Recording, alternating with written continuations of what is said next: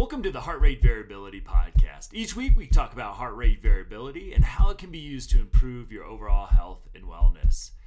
Please consider the information in this podcast for your informational use and not medical advice. Please see your medical provider to apply any of the strategies outlined in this episode. Heart Rate Variability Podcast is a production of Optimal LLC and Optimal HRV. Check us out at optimalhrv.com. Please enjoy the show. All right. All right. Well, welcome to the podcast. And today I am sitting here with Miss Teresa. And um, and if you can go ahead, I want you to introduce to the uh to the optimal HRV world, to the uh, heart rate variability podcast world, uh, who you are, what you do, and then we will we will dive in from there. Sure. So my name is Teresa Leyro. I am an associate professor in psychology at Rutgers, the State University of New Jersey, and I'm a clinical psychologist by trade. Um, so, in that role, I'm in the doctoral program um, and I conduct research in addiction, anxiety, and stress broadly. And I really focus a lot of my work on tobacco, so cigarette smoking and anxiety and the comorbidity between the two. Um, and I also have a small private practice. Oh, awesome. Okay. Well, uh, well, well, first of all, a pleasure to have you on. Um, and I didn't realize you. that you also practice. Uh, I do. Uh, okay. Very cool. Um, well, I guess, uh, I guess practicing is the best way to learn, right? Um, and, uh, and we get to see that our, our theories actually play out, right? Absolutely, so, yeah. Scientist practitioner. It, it definitely um, the model there is the idea that your clinical work really informs your research and vice versa, right? And and you're really kind of bouncing in between the two um, throughout your your career.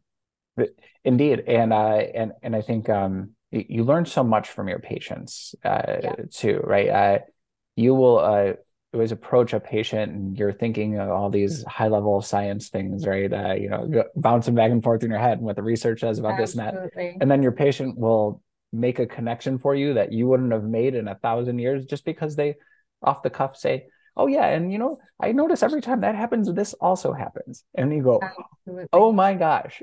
Yeah. Yeah. right. It's always really exciting when you have a name for it, right?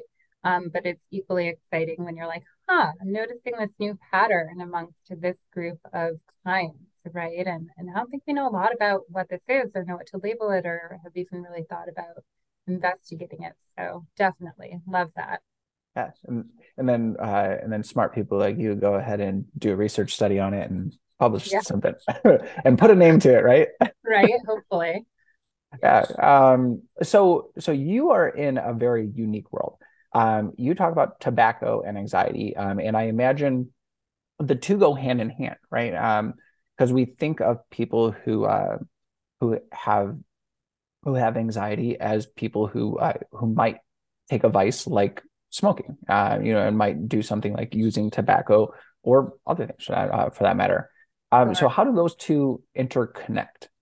Yeah, it's interesting, right? I think what you're alluding to is this idea of a self-medication hypothesis, right? Yes. We often yes.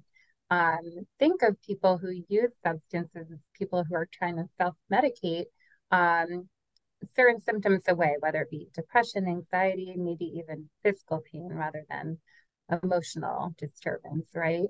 And it, I think what is so unique about smoking um, is the idea that you know smoking is actually a stimulant right? If you if you really think about it right? So you're actually activating right your sympathetic nervous system. You're not actually relaxing it when you smoke. Um, but this idea that smoking can mitigate and alleviate anxiety and and it does have uh, other effects that i won't get into but primarily smoking is um, nicotine is a stimulant, and we can agree on that, right? Yes. Yeah. Um, but as you smoke repeatedly, you end up putting your body in a situation where it's going through withdrawal again and again and again, right? And that withdrawal is actually characterized by a lot of symptoms that overlap with anxiety, right? So, really, the withdrawal um, can exacerbate existing anxiety or it can manifest as irritability and anxiety, right? And you smoke to alleviate it, right? So, really, you're not necessarily smoking to get rid of anxiety, right? But you're often smoking to get rid of withdrawal, right? And then through those repeated learning trials, smokers start to kind of automatically rely on smoking as this automated way of managing any type of distress, whether it be withdrawal or something similar to withdrawal, right? This feels uncomfortable. And the way that I usually manage this distress is via smoking. Well, that, that is so interesting. Um, and I think uh, probably a lot of uh, listeners out there don't even realize that that uh, you know smoking, I you know that that is a stimulant to the central nerve uh, to the to the nervous system, right? That we are activating yeah. the uh, the sympathetic nervous system. Um, yeah. I think a lot of people just automatically correlate that as, well, I'm going to smoke to calm down. Um, Absolutely. And uh, and and that's so enlightening to say that, you know, oh yes, indeed, that is what's happening. Um, but then, uh, you know, we uh, you know you can uh, also you know think about the movies where uh, you, know, you have the person anxiously smoking the cigarette right when anything uh, when anything goes wrong. So that's what i was thinking of as you yeah. were uh, as you were talking about that. Yeah. Um now why is it uh cigarettes that tend to be used in that regard uh, rather than something like um uh, smoking a tobacco pipe or smoking a cigar um, or anything of that nature? Is that just because cigarettes are the most readily available thing or convenient? yeah. I really think so, right? I think that um, cigarettes are so accessible. They're already most of the time um, in a very usable format, right? You could even um, buy what we call loosies at the store, right? You can buy one, you don't necessarily have to buy a pack. Um, yeah, it's just easy, right? Although I do think that all tobacco products have a little bit of a ritual component around them as well that can also be really rewarding or really reinforcing, right? You can imagine somebody who likes to roll theirs or um, who likes to, you know, put it in their pipe. Maybe they have a few different pipes. Maybe they have a favorite one. Um, but there are a lot of rituals um, around the use of it. Um, you know, I think we can also start to think about, I think today on the news, they're saying cigarette smoking has finally reached an all time low. Um, but electronic cigarette use has gone up something like six to nine percent in the past year, right?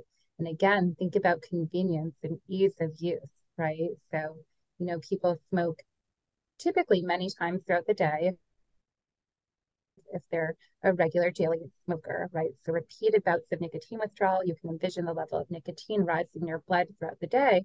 Um, but there are a lot of rules about where you can smoke, right? So you kind of smoke your cigarette and then you go back to whatever it was you're doing. When we think about electronic nicotine, it's a whole new game, right? Because you can kind of take a few puffs there, you can take a few puffs here, right? Um, you can sneak them in in a public setting. Um, so really the profile of how people even use e-cigarettes is, is different than combustible. I'm kind of going off on a tangent, but yeah, no, no, I mean, and that's a, a topic that must be uh, talked about as well because it it is the reality of today. The um the e-cigarettes, the vape boxes, uh, you know that um that you see everywhere, which I know I have horrible uh you know d- damaging effects um and uh and all of these uh, things that we now have uh, you know again as these readily available vices. Um, mm-hmm. but one thing that you talked about was uh, was some of the some of the habits some of the rituals that go along with with smoking. Um, so I, I know something that uh, that is always kind of a, a back and forth is it that people are so addicted to the smoking, to the tobacco, uh, to the nicotine, or is it the habits, the rituals that go along with it? Um, and, and, granted, I know obviously there's both, right? But um, but what do you see? And then and then as well, I you know I you know a lot of those things are you know will take the person out of the situation, and suddenly they don't have that drive for their addiction anymore. Um, so can you uh, can you speak to that a little bit? Yeah, so your question is that, you know, how do we think about parsing out what part of using nicotine really has to do with nicotine and withdrawal and the actual um, pharmacological effects, right? Um, versus the, sort of the habitual learning, right? Cognitive component, right? And I would say they're both really important, right? Um, so we often do when we think about quitting, want to make sure that we are providing people with some type of replacement um, to help with the genuine physiological effects of withdrawal via nicotine, right? So anything like nicotine replacement patch or gum or the lozenge, right? Um, a lot of evidence to suggest that that's really, really helpful, at least initially, right? So really a lot, a lot of that physiological stuff is what's gonna get in the way um, during the early part of a quit attempt, right? But as you move into the quit attempt, you really need to get a handle on the habit, right? And the automaticity and the the kind of reliance on nicotine um, and this tendency to often light up and be puffing it almost subconsciously, right? You know, it's so automatic, whether it be tied to your morning coffee or I'm out at the bar drinking, right? And that is a cue for using it. Or, you know, it's just the thing that I do when I feel uncomfortable, when I feel distressed. It's a way for me to take a break from my day, right? It's what I do um, in the middle of my day at work, right? During my lunch break, right? All of that has to do with context, right? There are a variety of contexts in which we use substances where we're more likely to use, less likely to use, and really breaking down those associations is so important when we think about quitting, and especially when we think about anxiety, right? So, how can you tap into your anxiety, label your anxiety, um, express it, um, but also cope with it in a different way, right? How do we interrupt that cycle? Yeah, that is uh, such interesting uh, things that you have to uh, you know go, go around and think about. Um, it, so w- one thing that always puzzles me, and I don't want to keep marching down this road of you know cigarette addiction and everything because that's not you know not what right, we're talking talk about, about today. our HRV.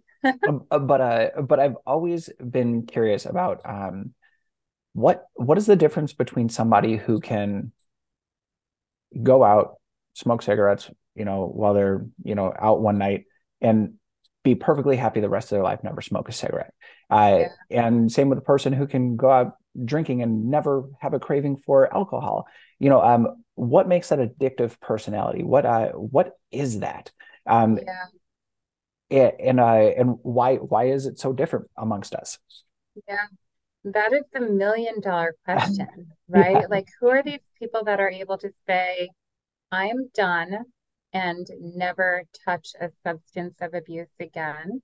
And who are these people who will lapse and relapse time and time again and just really struggle um, to make that long term quit attempt and, and to make it stick, right?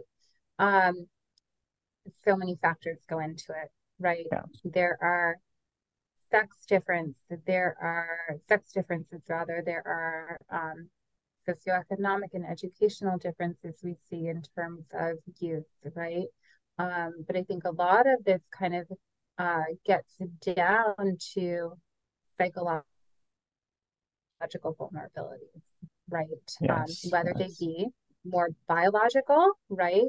um, more nature, if you want to think about nature versus nurture, or or kind of environmental, right? Circumstantial, right? Um, but a lot of it, I think,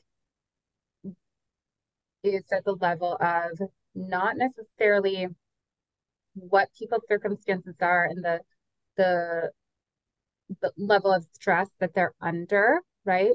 But how they manage it, right? So um, temperamental differences in terms of emotion regulation, distress tolerance, a ability to tolerate uncertainty, right? These are all the things that we're really, really interested in better um, measuring, right? Whether it be through uh, physiological things like heart rate variability when we think about emotion regulation, or self report measures, or behavioral measures, right? We want to figure out what are these underlying vulnerabilities that really explain variability in how dependent people are on a substance, their willingness to quit, the confidence they have in quitting, and, and whether or not they are able to quit. And then the question is how can we modify these psychological vulnerabilities to help people have a better quit attempt, right? So, you know, maybe they have these innate or trait like vulnerabilities, but we still think that they're malleable, right? And we still think that the environment affects them, right? Um, there's something about the environment, this idea of epigenetics, right? These the different vulnerabilities that we have are activated based on the experiences that we have, right? So then how do we mitigate? How do we kind of reverse the impact of the environment on these vulnerabilities that people have to to help them be functioning better. So you went uh, exactly where I was hoping you would go, uh, which is um, uh, which is uh, like you said about this, right? What what makes somebody more more vulnerable, um, and it really does start literally from fetal uh, from fetal development, right? Um, yeah. What I and granted, you know, I, I don't know about vulnerability and and addiction. That's not my uh, specialty by any means. Um, but uh, but when we talk about their autonomic nervous system and how well they can regulate themselves mm-hmm. and their environment, right? Um, and that all starts from everything that happened to you from the moment you were, you know, this little cell, right? That started yep. that started dividing, right? Until this moment that you are here on Earth, right? Um, yep and uh, and of course that is our our autonomic nervous system uh, guiding that whole thing and uh, and heart rate variability here we go yeah, uh, yeah. is our is our measure here so in theory would somebody who is more prone to addiction have a lower functioning autonomic nervous system and would we see that in their uh, in their HRV. Now, I I I don't yeah. know that uh, this is answerable, but yeah, go go ahead. Yes, yeah, please. No, you know, it's such a good question, and we need to do more work in that area, right? And and really, what David's asking is the classic chicken or the egg, right? And um, some of the time we see these things are bidirectional, right? Um, but there is some evidence that individuals who initiate smoking as adolescents and continue to smoke, right? So the ones that actually develop a habit out of it, that they do have lower heart rate variability, right? And on the other hand, we know that smoking diminishes heart rate variability. So we've got this evidence of a potential bi-directional relationship where um, the the lower your HRV is, potentially the greater risk you're at of developing problematic use, right? And your youth is going to worsen that, right? Which might put you at risk of having more difficulty quitting. Uh, very interesting and, and awesome that that that that does exist. And then uh, and then when we tie in the anxiety piece with that, yeah. Um, now, somebody uh, somebody with a lower HRV, uh, we know doesn't deal with stress as good as somebody with a higher HRV, right? And that's stress yes. of any any kind. Um, so um, so that person again, right, would be would be more likely to find a vice to help them deal with that stress because they can't do that internally, correct? Yep. Yep. Exactly. Right. So we know that the folks who are have more difficulty managing stress. Um, you know, people who actually have diagnoses, right, of whether it be panic disorder, generalized anxiety disorder, post traumatic stress disorder, we are seeing lower heart rate variability in these individuals, right? And the comorbidity between anxiety pathology and substance use is really, really high, right? So, just as one example, um, smoking rates are now below 10% in adults in the United States, right? Down from, you know, 40 to 45% in the 60s and 70s. Amazing, right? Unfortunately, when we look at individuals with mental health problems, especially severe mental illness um, like schizophrenia, we see that, you know, 40 to 50% of them are smoking, right? Um, wow. And then you look at the class of disorders like anxiety, um, which is really important given anxiety disorders are the biggest class of disorders, right? More people are affected by anxiety than something like schizophrenia, right? Um, and we still have pretty high rates of smoking, right? Depending on the disorder. Um, and all of this is even more important because when people are using something like nicotine, and the same goes for alcohol, when you're using a substance of abuse that has an effect on your autonomic nervous system, whether it be stimulant or depressant, right? You are actually messing up your physiological milieu, right? So you are um, adding something from the outside, right? this kind of exogenous effect, right? That is having an effect on your blood pressure, your heart rate, your respiration, right? And it, in a way, you're kind of causing this repeated stress or wear and tear on your nervous system by drinking regularly, by using tobacco regularly. And all of that breaks down your HPA axis, so your stress system, and things like heart rate variability, right? So the combination of anxiety and substance use is going to lead to even worse heart rate variability. That's um that's quite profound. And and you know with uh with what you're saying uh and all of this um as well it, it's shocking that that uh, you know that cigarette smoking is at an all-time low as we just reached the other side of a pandemic where we know anxiety is at an all-time high.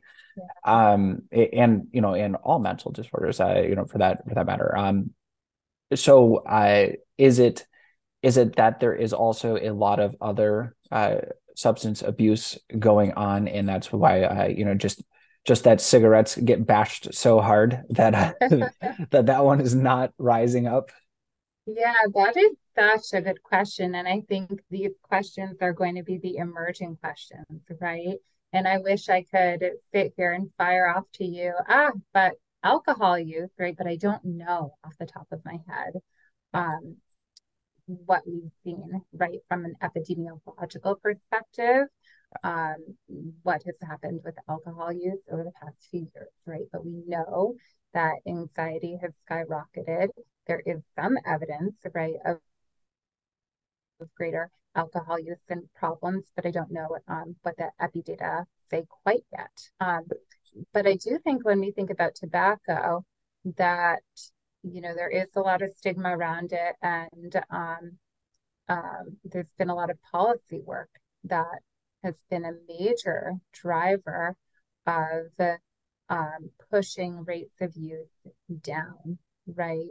Um, so that's been super effective, right? But I think, you know, paradoxically, we've got to think of how big tobacco is working around some of this by coming up with new products like um, electronic cigarettes, right? And, and targeting um, teens and young adults, right? And using things like flavor um, to increase the reinforcing effects of it.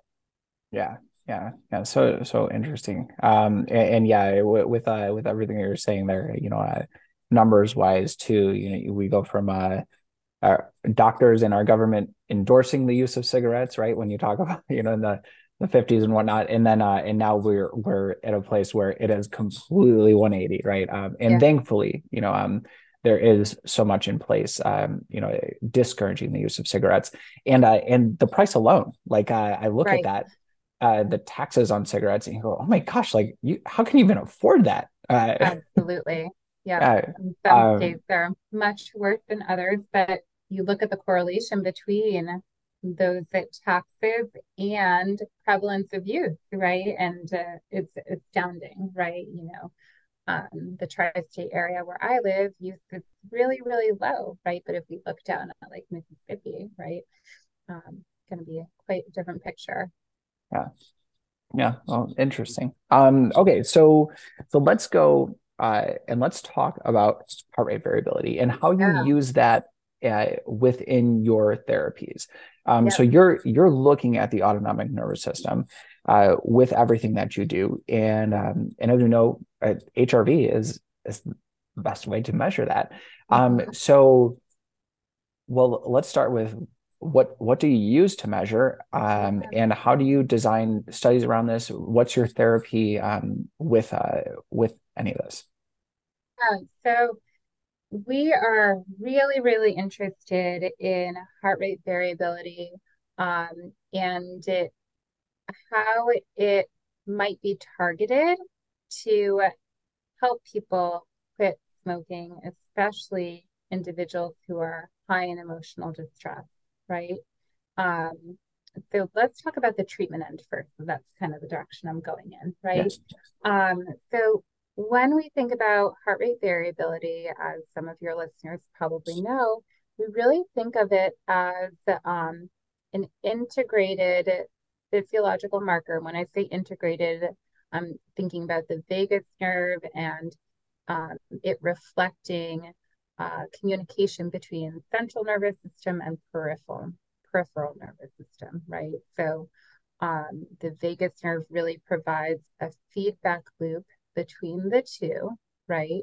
Um, and in that way, we've found, again, kind of thinking about your central nervous system and cognition, right? Um, and peripheral, kind of that your physiology, right? Things like heart rate, respiration, blood pressure, um, that it is correlated with our ability to regulate not only our physiology, but our emotions, um, the way we are able to think and plan and execute behavior, and um, even things like social sensitivity, right? And how we relate to other people. So, heart rate variability is critical to self regulation. So, when I say self regulation, we're talking about your physiology, your cognition, your emotions, right? Um, and, and your social world, right?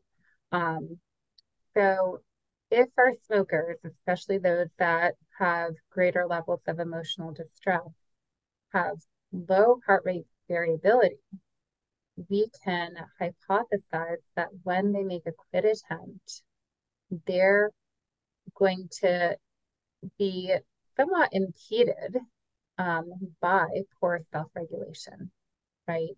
Because when those triggers to smoke come out, come up, whether they be withdrawal, whether they be um, emotional distress, whether they even be external, right? I made a plan to not use tobacco when I go to this wedding, right?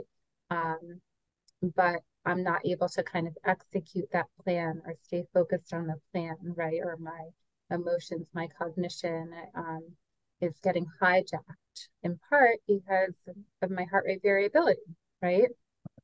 So we're kind of thinking about all these things. Um, and the question being, if we're able to give people a tool that is going to result in acute improvements in their heart rate variability, potentially in the moment, right? Um, but also a tool that they can practice over time to have long term improvements in their heart rate variability.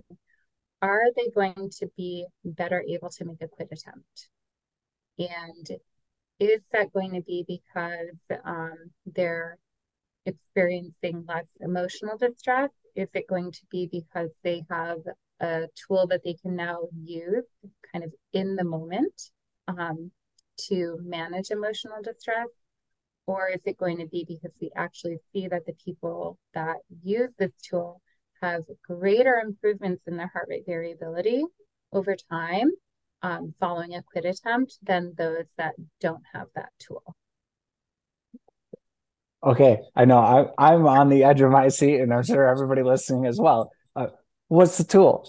Yeah, so it's the tool. Okay. So we actually manipulate heart rate variability through respiration. So we're, awesome. we're really thinking about respiratory sinus arrhythmia. So this idea that when we breathe in, our heart rate, our pacemaker, right, our vagus nerve, right, the brake that is constantly holding our heart place, heart rate in place, it, it kind of releases a little bit, right? So your heart rate's going to speed up when you breathe in, right? And then it's going to slow down when you breathe out, right? Um, and, and again, this is the idea of respiratory sinus arrhythmia, right? It's it's changes in the heart rhythm that occur and can be manipulated as a function of your respiration. And what's really, really cool about that is that we all naturally, and I'm sure David has talked about this, um, might take deep breaths, or you might hear that taking a deep breath is really helpful in terms of relaxation. Yawning is a way that we take a deep breath, right? Um, sighing, all these things.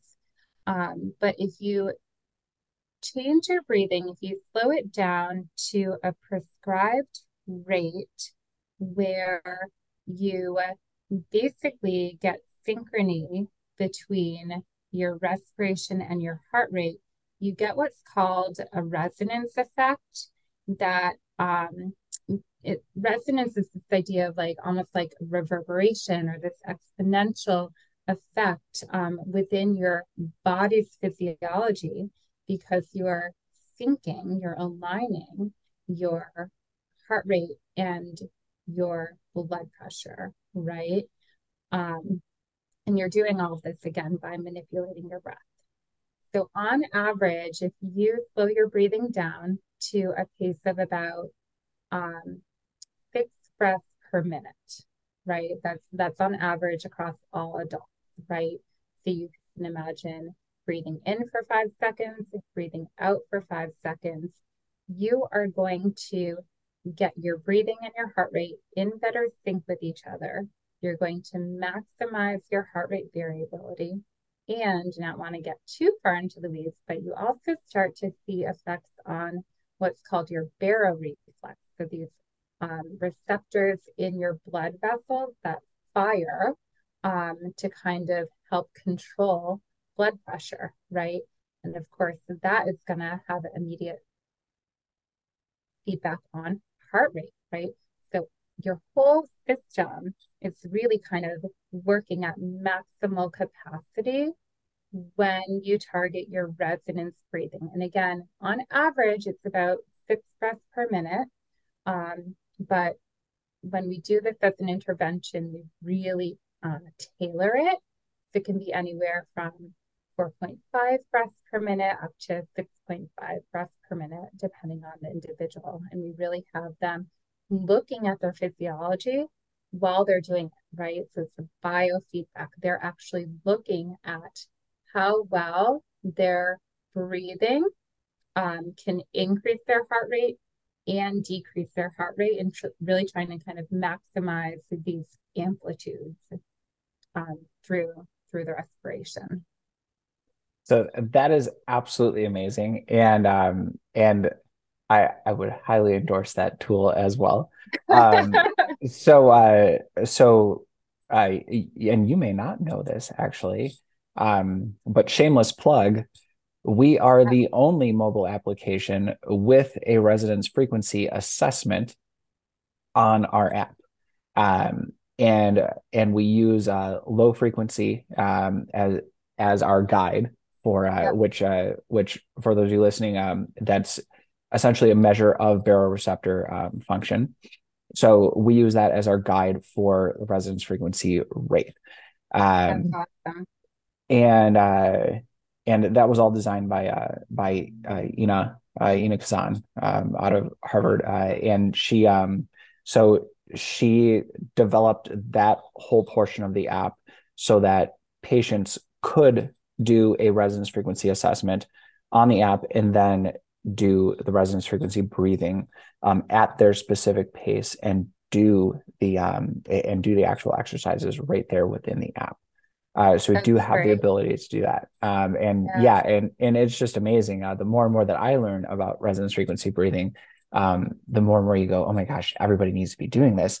Yeah. Uh, and uh, and like you said, six breaths per minute tends to be tends to be on average what most people fall at.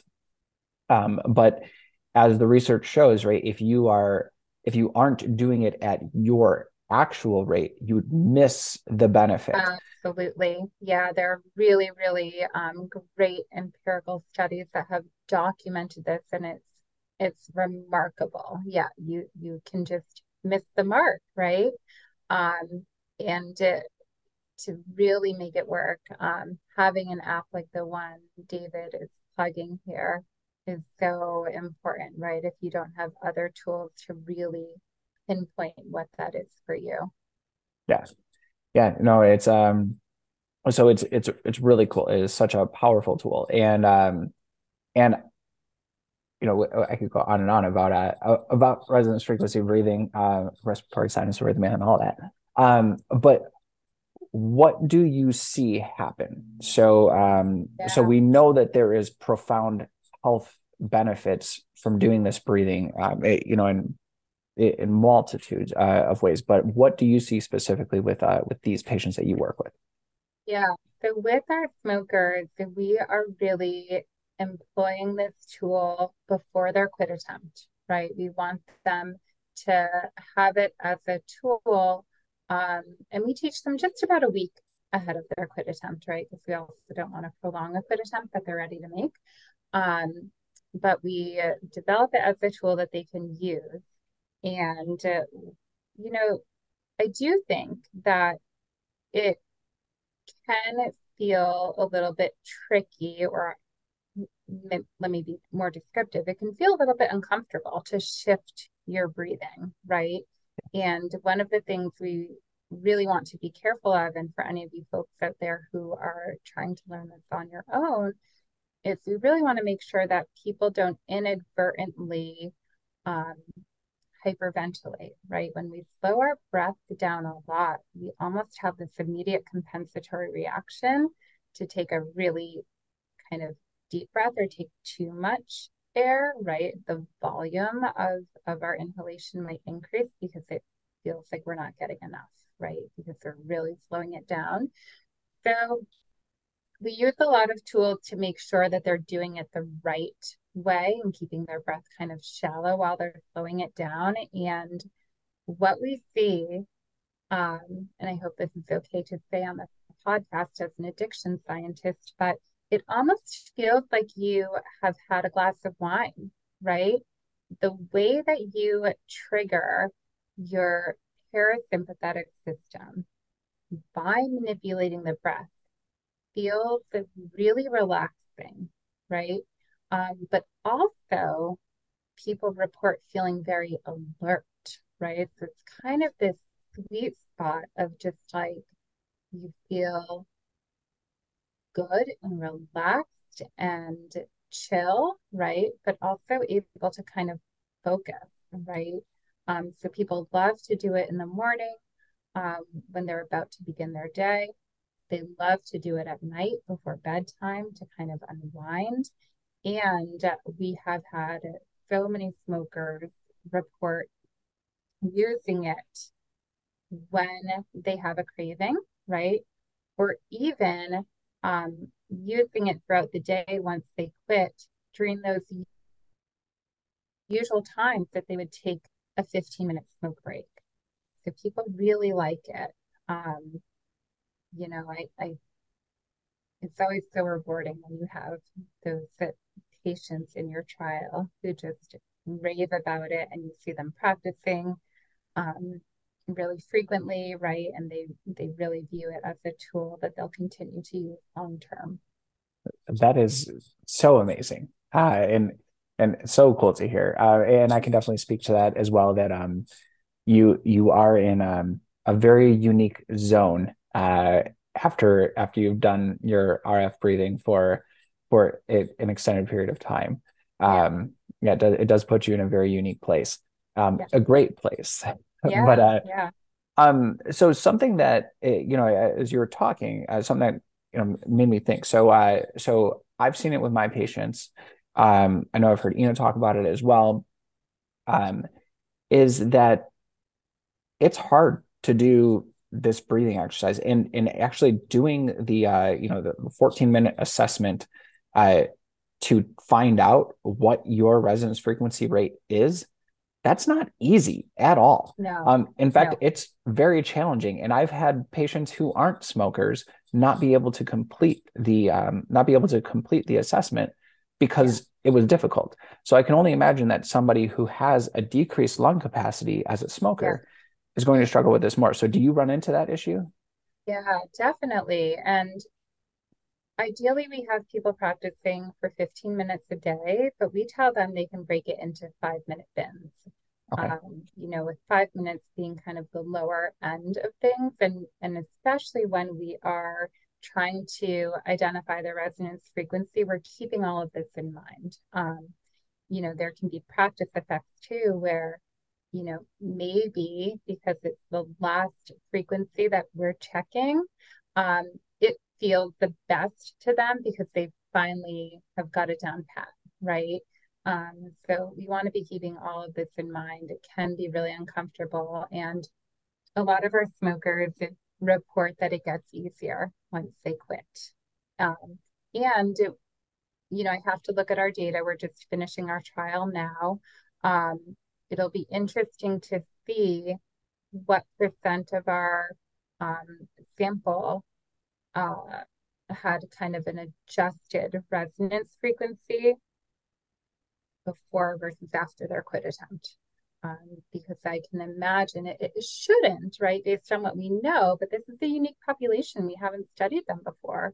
And we know that once you quit, your your heart rate variability does change just from quitting, right? Going from smoking to using the patch, going from the patch to having no nic- nicotine in your body at all.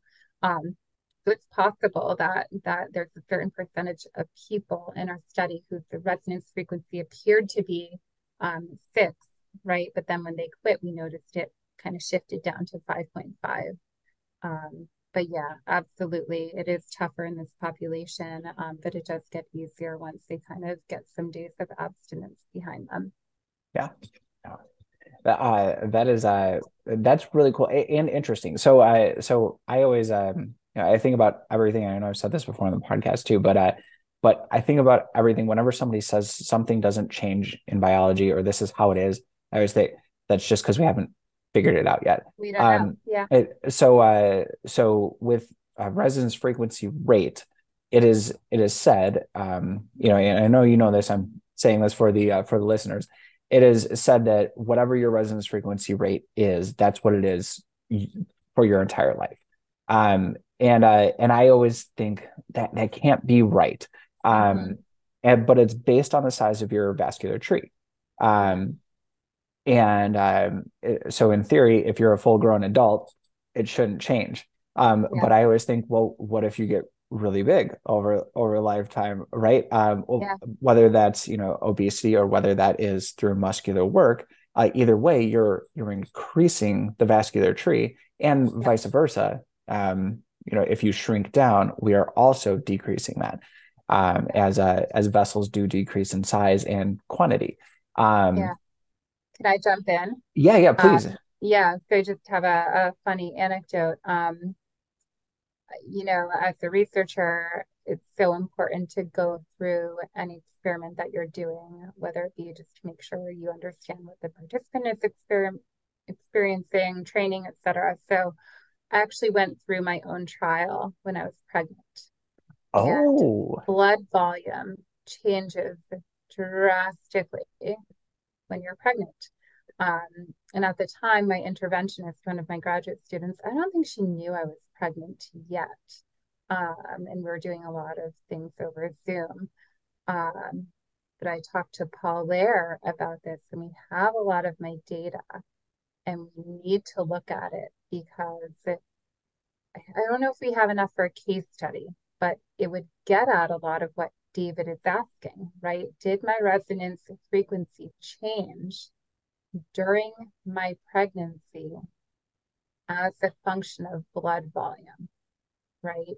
So when you're pregnant, your blood volume, um, what is it like 20% higher, more? Um, but yeah, I, we want to look at that because I think that these little case studies that we don't know, right? Um, they're so important and can be so informative as researchers and interventionists to to kind of get a handle on. Yes, absolutely. And uh and and uh, my gosh, yeah, talk about the uh the most dramatic case of uh of going up and down in every way, right? Uh that is that is what every mother has experienced. Yeah. um so so indeed, uh that would be so cool to see because without a doubt I'd imagine that your your rate changed um uh, throughout that uh, and and that is you know like you were saying about you know the people in your research study too like uh, you know that that they are having a physiological change. So yeah. so do we see this happen over here too? Um yeah, yeah and this uh, both uh, and actually the um the the pregnancy uh, as well it would that would be so interesting to dig into. Um so yeah just loop back yes yes indeed. And then we need uh then we're gonna need to get a uh, a whole bunch of women uh before they get pregnant and then uh and then during and after, right? Absolutely. See what happens. I think, I think HRV all day for everything, right? I, I thought about it so much and, and practiced a lot when I was pregnant and, and thinking about labor and, and all of that. Um, and I don't think anybody has done anything in that area again, but um, it, yet, but yeah, whoever's out there listening. Open so, area.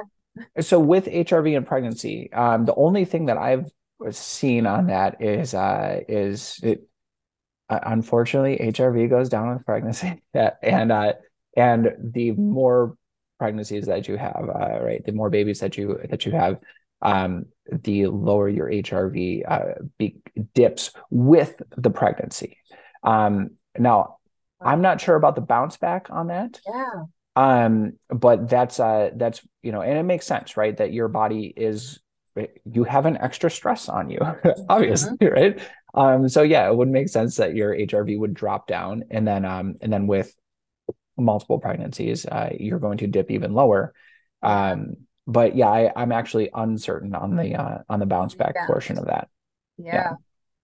yeah. So interesting yeah um yeah again uh there's i with hrv it's so cool because it is um you know by no means new right but it's so readily available now um yeah. that the potential for use in research um, has just gone through the roof so it's a it's such a cool place to be uh, and such a cool field to be within um it really is even 10 years ago right um we wouldn't be doing anything wireless. Um, and if we did, it wouldn't be too reliable, right? Yes. Yes, indeed. Different world now. A very different world. And it's like every six months you see a dramatic jump in technology and you go and you go, oh my gosh, this is possible now. yeah, I, we can get respirations from a PPG reader, right? Like it's, uh, you know, it's um, it just things like that just blow my mind. Um, but uh, anyway, um, I, I wanted to ask so with your participants are you measuring their heart rate variability on a daily basis multiple times per day or is this just a check-in like once a week when they're uh, how how does that go and how often are they doing their rf breathing? Um, great question. Um, so in our study in part because of covid in part um, to actually make this study feasible, we don't have them come into our lab too frequently. So they come in before their quit attempt, um, they learn everything in person, person. Um, and we use, um, you know, pretty well validated, close to medical grade equipment, right, to, to make sure that we're getting a, a really good handle on their baseline physiology. And then we measure it again one month after their quit attempt and three months after their quit attempt. In between, um, when they're actually doing the intervention, um, which we do um, using basically mHealth telehealth. Um, they do have a device uh, that clips to their ear where where they're able to basically use the PPG to to estimate respiration, right? Um, and and look at heart rate, so they can see that in real time, and we measure it, um, and we can actually extract the data using Kubios. Um, but we don't, we're not planning to use that as primary outcome, right? So we have all of that, but because the technology is good, um, but not perfect, right? Um, we we won't be using that in terms of our main outcome publications, um, but we do have have all of that data, which is um, weekly or twice weekly with their interventionist, and then in addition, they're asked um, to practice up to 15 minutes a day, and they're incentivized to practice 15 minutes a day throughout the entire duration of the study. Um, there is a lot of variability there. Naturally. you know, as we see um, in, in humans, right? Not just research participants, right? Um, so there is quite a lot of variability there, but that's kind of the, the gold standard that we're going for. Okay. Well, well, very cool. And and I can only imagine that the correlation is there that the those who practice more see more benefit. Yeah. So um, in our open trial, our first open trial, which was just an N of 10, um, again, we expect everybody to have an improvement in heart rate variability, but we saw um, significantly greater improvements in heart rate variability in the people that stayed in the intervention and fully quit, right? So, you know, we're looking for a, a signal of, of this with with these um, initial studies so that we can do some randomized controlled trials, hopefully in the near future. Oh, so cool. Um, so so for those people listening, you know, I know there's um you know a lot of uh, a lot out there right now about you know we we want to get our HRV to to go up. We want to see our HRV increase, right? And um it and what kind of an increase are we seeing seeing in those kind of people when we see them when you see somebody before you know as they're when they're uh, when they do their before test when they are a smoker um, to afterwards when they have gone through the RF breathing when they have quit smoking um, what kind of a jump are we seeing in HRV? Yeah, it's such a good question. So, first off, I think it's important to note how different something like respiratory sinus arrhythmia looks in a healthy young adult versus a smoker, right? Um, so if we're thinking about respiratory sinus arrhythmia, the the metric being MS squared, right? Um, we might see something like, I don't know, six to 10 in a healthy person. In our smokers, we're often seeing two to five. Wow. Yes. Wow. Um, and these are smokers who are pretty healthy otherwise. We have a lot of exclusionary criteria because we want to ensure that um, they don't have other um, health comorbidities that might also have a significant effect on their heart rate variability, right? Um, or impact their ability to do the trial, right? Um, so I want to preface it with that. Um, smoking has a very, very bad effect on your heart rate variability. Um, in terms of what we can expect to see for improvement, I haven't looked at the data quite yet, but not too right? Probably um, two to to three. Um, level improvement, right? So we might see it improve by 50 to 100%, I would say. But again, thinking, keeping in mind that they're starting on a pretty low end. Um, but you know, it it's just it's a tough population, right? And and any improvement we see, I'm going to say it's great, right? Because they're not Absolutely. like healthy people where you know, when you tell them to concentrate on a puzzle, right, or you stress them out, you're going to see their um, heart rate variability drop dramatically, and then you're going to see it rebound as soon as they're done doing whatever it is you told them to do, right? Um, smokers are characterized by a lot of rigidity as well, right? We just don't see it move that much. Um, there's been a lot of wear and tear on their systems. So you know, we're looking for little improvements, but but hopefully significant improvements, and hopefully um, not just statistically, but clinically meaningful, right? So, uh, so you're talking, um, you know, and and I completely agree. Any improvement is is a great thing, um, but um, but you're talking in terms of respiratory sinus arrhythmia. Um, yeah. You know how much yeah. we're seeing that swing. Um, yeah. I'm assuming you're measuring RMSSD uh, as well with yeah. all this, and and uh, and I, I, should have prefaced with that. Um, and and for everybody listening, um, there are so many different ways to measure HRV. Um, so there's no uh, there's no when you say this is what somebody's HRV is, you could be referring to one right. of you know 30 different metrics. Yeah. Um. So uh. So in terms of RMSSD, as that's you know what our app, um, you know what what we primarily show on there. Um, you know we can see everything else as well, um, but and what most apps uh, and wearables are going to show is the RMSSD score. Mm-hmm. Um, yeah. So in terms of an RMSSD score, what is uh would you would you know what kind of a difference you're seeing in that and also yeah. uh, what are most of the people walking in the door um, because i'm imagining that their rmssd is is quite low uh, given that their uh, that their rsa is so low um, yeah.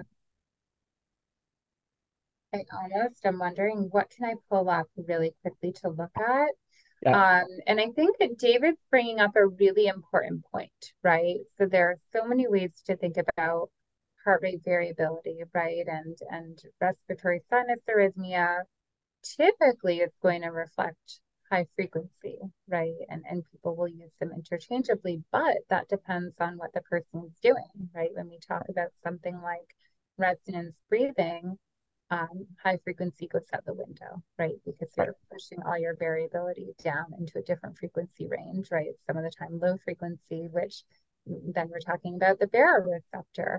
Um, so, you know, he's totally right in that a lot of the time, um, people instead are going to talk about RMSSD, right?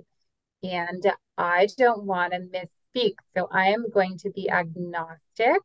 Um, but next time I come on, it, and, I will have and, my data from this study and I'll be able to to say, but Oh well, yes, and and that would be uh, that would be awesome. And yeah, I don't want to. Uh, yeah, I don't. If that's not um, you know, the the primary thing that you guys are looking at or concerned with, by no means. Um, but yeah, it is it is so funny uh when you get into the HRV world, uh, how everybody's talking and looking at something just slightly different, but so many people, right? We're all referring to it as the as the same thing here.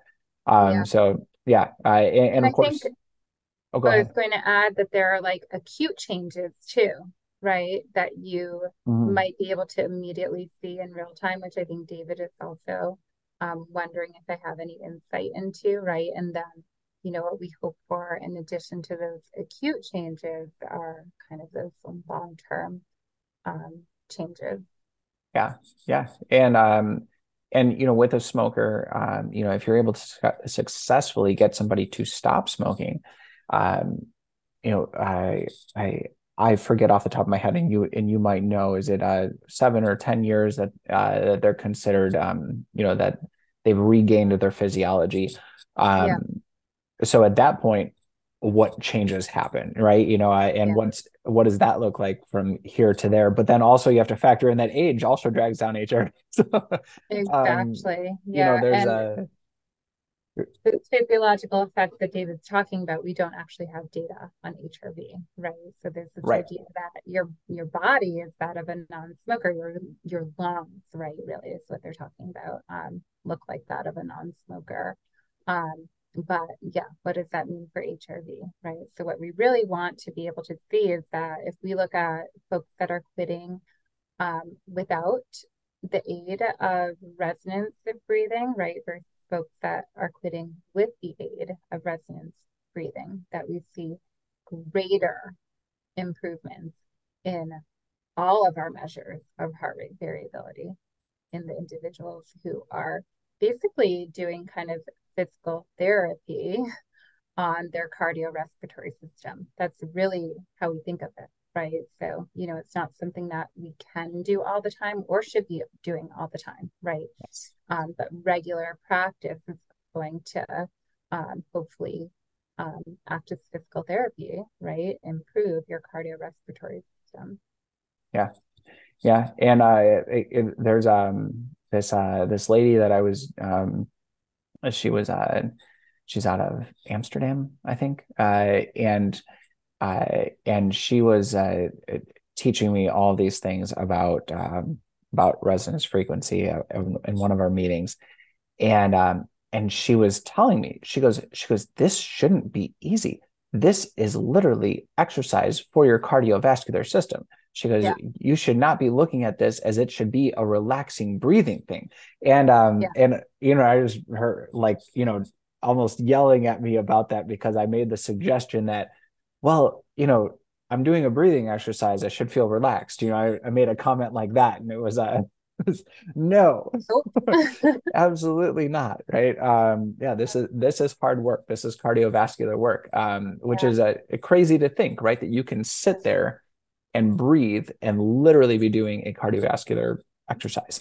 Uh, so it's uh, it's very cool. Yeah, it makes me think of as you're talking right now that feeling that you get when you have gone for a long swim, right? Like you don't realize because it's low intensity, um, the impact, right? And then you stop and you're like, wow, right? Like I'm actually really kind of relaxed, right? A little bit tired, right? But um, kind of focused, alert. It, it's a unique feeling for those of you out there who haven't played around with this, um, I definitely encourage you to try. You, you know you you uh, you bring up a great point with the with the swimming analogy uh, because yeah you don't uh, you with that you lose your cues of of uh, of a cardiovascular workout right you you're yeah. not sweating because the pool yeah. is taking that away you don't feel hot because the pool is taking that away um, yet you feel this odd exhaustion um, yeah and it's uh it's very similar and for me uh you know a long swim is one length of the pool uh that's about all i got um that's uh the hardest sport in my opinion but um but yeah no it is a very similar thing because you don't have your normal cues um yet you still get to a similar point yeah. uh so yeah but uh but Teresa, I don't want to um I, I want to respect your time. I know that we are uh, we're uh, going over an hour here at this point. Um so uh, so let's meet again at the yeah. uh, after the conclusion of your study, and I and I would love to hear all about uh, what what happened throughout, and um, and then we can uh, prod a little bit more into uh, into questions about the outcomes and who followed therapies, who didn't, uh, you know, all of those right. kinds of things. So. Oh yeah, definitely. That sounds great. Yeah, thank well, you so much for having me. Yeah, thank you so much for coming on. Yeah, absolutely.